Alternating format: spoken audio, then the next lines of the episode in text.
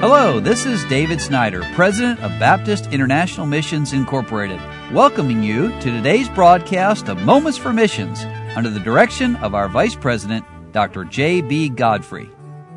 Well, last fall, my wife and I were privileged to go down to El Salvador and work with Adam Friedenstein and his sweet family and the good ministry they have there. But let me tell you today about another one of our BIMI missionary families working in El Salvador. Cesar Serna, and he and his family been there for a long time.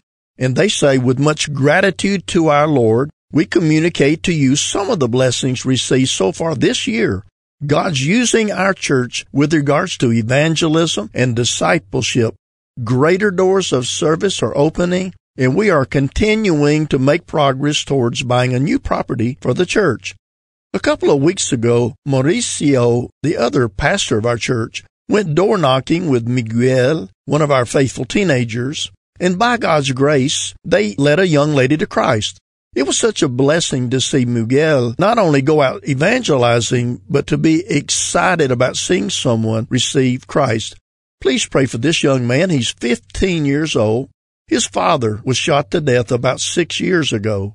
His mother, Lena, and younger brother, Gabriel, have been faithful to the Lord, but his older brothers, David and Luis, are very much in love with this world. I've been mentoring Miguel for several months now, and we're praying that God's Word would grab hold of his heart. Well, about two weeks ago, I was invited to preach at Iglesia Bautista Sequim in Sonsonate City, which is about 45 minutes south of us. The church was started over 30 years ago by a Salvadoran who is now a missionary to Romania. The church has fallen on hard times as the pastor is advanced in years and the membership has decreased. I preached to them the importance of being disciples of Christ and of being faithful like the church of Philadelphia in Revelation chapter 3. We've been burdened for this city for many years now.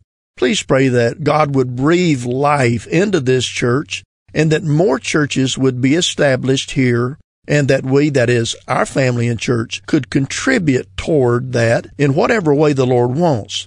Please also continue to pray for our plans to go to Honduras sometime in this spring to minister to a group of pastors. By God's grace, we're still in transition as a church.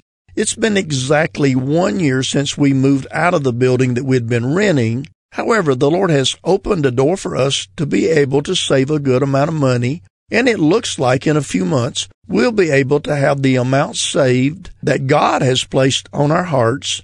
Please pray that God would do a miracle and that we could fully pay for a property that can comfortably accommodate at least 100 people. We're thankful that He has led us to depend entirely on Him.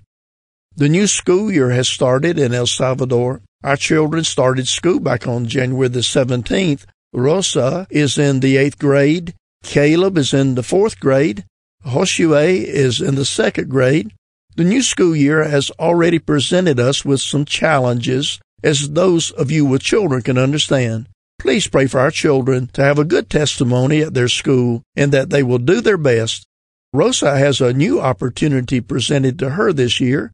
She's part of the city's basketball team. This is a great opportunity for her to let her light shine. Please pray for her in this new endeavor.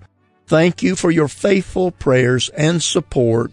And we will certainly do that. That is, pray for the Serna family as they minister and serve the Lord in the country of El Salvador.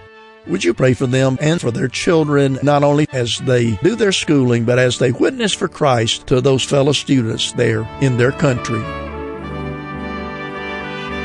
You've been listening to Moments for Missions. For further information, please write to BIMI, P.O. Box 9, Harrison, Tennessee 37341, or call us at 423 344 5050. Or you can visit us online at www.bimi.org. Until next time, may the Lord richly bless you.